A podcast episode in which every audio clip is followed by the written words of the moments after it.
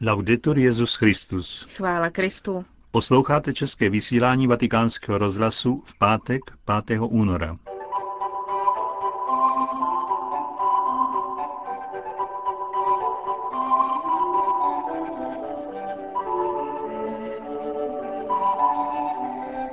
Jako každý pátek vás dnes čeká pravidelná promluva otce kardinála Tomáše Špidlíka, předtím ještě krátké zpravodajství z Vatikánu. Pořadem vás provázejí Josef Koláček a Markéta Šindelářová.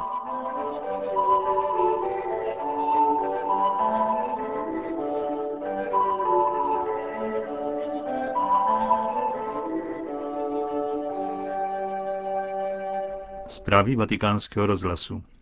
Vatikán formovat nové generace kněží a lajků, aby uměli svědčit o křesťanské pravdě v církevním i profesním prostředí. Bránit soudržnost principů a svobodu je veřejně zastávat. To kladl na srdce Benedikt XVI. skotským biskupům, které dnes přijal na audienci v rámci jejich návštěvy ad limina. Svatý otec se také věnoval tématům obrany lidského života a zdůraznil nutnost přilnutí k magisteriu církve za všech okolností. Slova Benedikta XVI. zazněla jako odezva jeho chystané návštěvy ve Velké Británii, jenž se očekává na podzim letošního roku. Svatý otec se dotkl klíčových témat života skotské církve. Hovořil především o formaci kněží a lajků. Potřebujeme, prohlásil důrazně, kněze, kteří se vážně věnují modlitbě a žijí svou službu s radostí, protože tento způsob svědectví přináší plody nejen týkající se duchovního života věřících, ale také nových povolání. Bez toho, aniž by zaměňovali prostředí apoštolátu s tím, které přísluší kněžím, k němuž někdy dochází, také lajci mají zapotřebí odpovídající formace, protože díky ní je možné dát nový impuls k evangelizaci společnosti, konstatoval svatý otec. Formace lajků se odvíjí od škol, zejména těch katolických, a lze být hrdí na to, že to přispívá k překonání sektářství a k vytváření dobrých vztahů ve společenství. Benedikt XVI. také vyzdvihl přítomnost věřících lajků v médiích, místní i národní politice, v odborných zaměstnáních či na univerzitách. Označili za možnost, jak mohou věřící vydáváním svědectví pravdě sloužit a obohacovat život země. V závěru pak také ocenil zlepšení ekumenických vztahů ve Skotsku, kde katolici tvoří 13 z celkového počtu 5 milionů obyvatel. Vatikán. Kež se sport stane základem pro budování míru a přátelství mezi lidmi a národy, povzbuzuje Benedikt XVI. v poselství arcibiskupovi Vancouveru monsignoru Michaelu Millerovi při příležitosti 21. zimních olympijských her a 10. paraolympijských. Ve Vancouveru začnou 12. února. Benedikt XVI. připomněl slova Jana Pavla II. o sportu a jeho přínosu jak pro mírové soužití národů, tak pro budování civilizace lásky.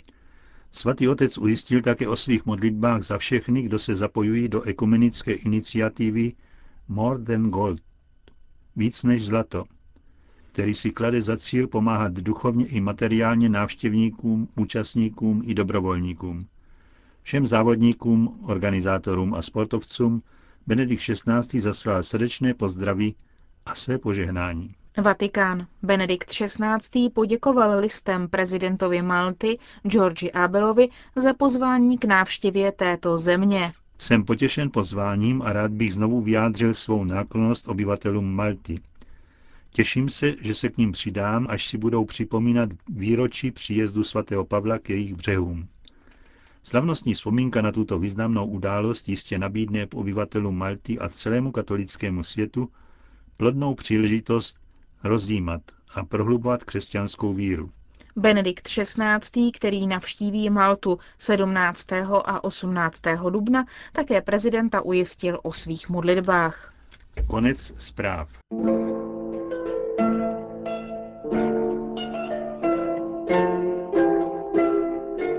Pravda vítězí. Pravidelná promluva otce kardinála Tomáše Špidlíka.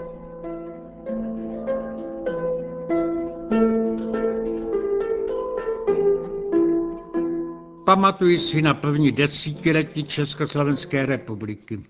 Ve škole nám vysvětlovali, jakou podobu máš náš státní znak a co znamená heslo Pravda vítězí. Ale musím se přiznat, že jsme byli v situaci Piláta, který při soudu nad Ježíšem pokrčil rameny a prohodil skepticky, co je pravda. U dětí je to neznalost, ale u dospělých je to skutečná pochybnost. Vždyť i samo slovo má v různých jazycích různé odstíny.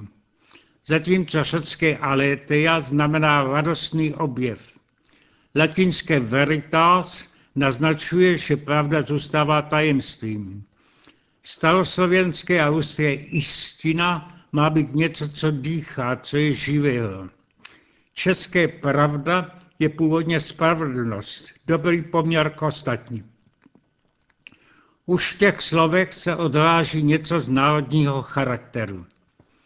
Masaryk, který má hlavní zásluhu o zavedení hesla, napsal také knížku Česká otázka, kde se pokouší objasnit, jak se k pravdě stavíme. Tam srovnává především postoj Čechů a Němců. Dochází k závěru, že má Němec rád, když se mu všecko hned jasně a přesně řekne.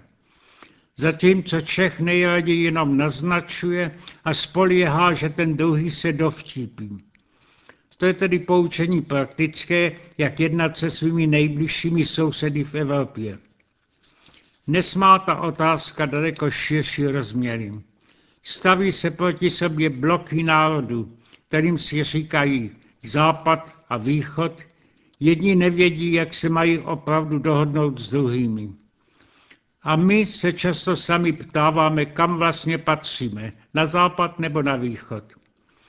Jisté je, že jsme svou historií a svou kulturní výchovou žili po staletí ve sféře západní kultury. Ale v srdci přesto zůstávají staré vzpomínky na povodce Čecha, který přišel odkud si z východu. Proto mě vždycky překvapovalo, jak se v naší literatuře, zvláště v poezii, nacházejí prvky, které jsme označili jako charakteristické pro slovanské myšlení. Je to jakási podvědomá stará vzpomínka na dávný kult matky syré země, to je intimní vztah k životu v přírodě a proto se i pravda chápe jako živá a osobní. Přímo to prožíváme v umění, které cítíme jako typicky naše. Proto nám v hudbě tolik líbí Smetanova má vlast. Sotva zaznějí první tóny Vltavy, už nevíme, jeli obsahem té symfatu je tok řeky, nebo pestrost života lidí na jejich březích. Ve skutečnosti tu zaznívají hlasy obojího. Neodcizil se tomu ani dvořák, když chtěl zvětšnit hlasy z nového světa. Ponikla tam lirika vzpomínek na vzdálený domov. Vše, co vidíme očima jako realitu, mimo nás a dokonce i to, o čem spekulujeme, se stává pravdou, až se to spojilo s naší živou osobou. Sotva kdo to lépe vyjádřil než mladý Volker. Na břehu ostrova Krku, na břehu z kamení, moře jsem hledal šest smutných dní a moře jsem nenašel. Není divu, že mladý básník si přál vidět moře. Vždyť o něm tolik četl, nosil jeho ideu v hlavě.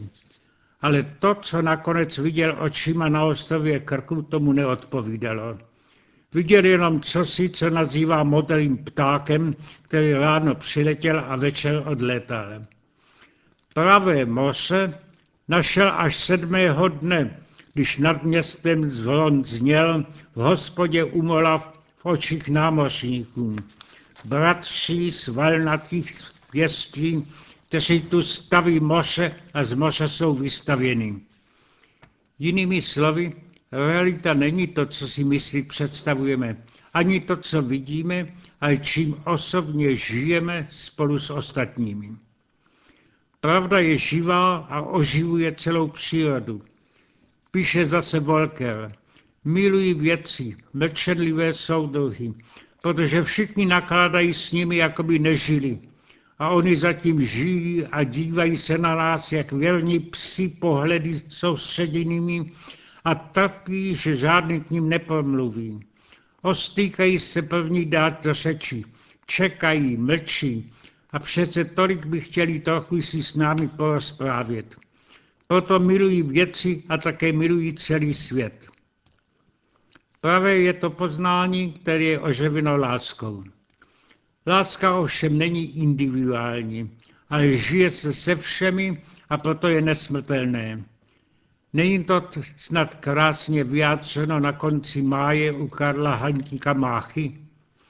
Daleko zanesl věk jeho času stek, dalekého sen umrlý jako stín, obrazců bílých měst u vody stopen klín, tak jako zemřelých myšlenka poslední a tak dál a tak dál.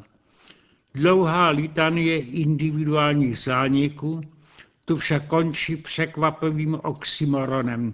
Slitého zvonu hlas, to je zemřelých krásný dětinský čas.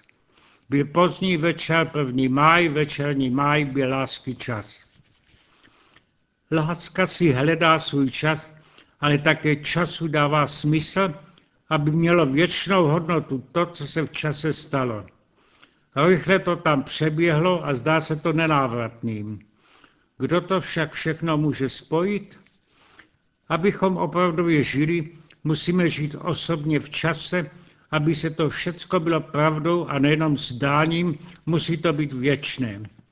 Filozoficky je to neřešitelné. A konkrétně Mácha dřív, než se odvážil ohlásit krásný dětinský čas zemřelých, si zaplakal smutně. Miluji květiny, že uvadne. Miluji člověka, že umře a nebude. Vrací se tedy zase skeptická pochybnost Pilátova, co je pravda. Tragika tohoto zástupce antické spravedlnosti byla v tom, že neviděl pravdu, která živá stála před ním, věčný syn věčného otce, který vstoupil do času, aby vydal svědectví pravdě svou vlastní osobou. Toho Pilát odsoudil k smrti, k tomu, aby on nebyl. Byl to, bylo to na Velký pátek, ale v neděli na to už živá pravda zvítězila. Kristus i smrt přemohl smrtí. Vraťme se k této souvislosti ještě k našemu státnímu heslu. Jak jsme řekli, postaral se Masaryk o to, aby byla zavedena do obnovené národní svobody. Ale heslo samo je daleko starší. Užívali ho naši předkové s velkým nadšením v době husických bojů opravdu. A bylo o jedno slovo delší. Znělo pravda páně zvítězí. Máme to staré znění zapomínat, anebo je dokonce svévolně zamlčovat a popírat? V době, kdy se bojuje o nový svět a hledá se smysl nové Evropy, chceme stát na straně Piláta, nebo raději toho, kdo krátce předtím slíbil světu daleko lepší zákon pravdy, než jej byla schopna uskutečnit světová šiže svými zákony? Slyšme jeho slib plném znění. Ještě mnoho jiného bych vám měl povědět, ale nyní byste to nesnesli. Jakmile však přijde On, duch pravdy, uvede vás do veškeré pravdy. On mě oslaví, neboť vám bude zvěstovat, co přijme ode mne. Věřme tedy, že pravda opravdu zvítězí.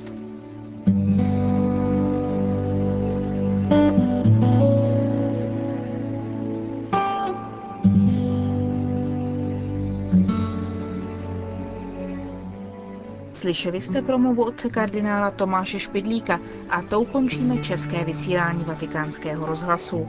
Chvála Kristu. Laudetur Jezus Christus.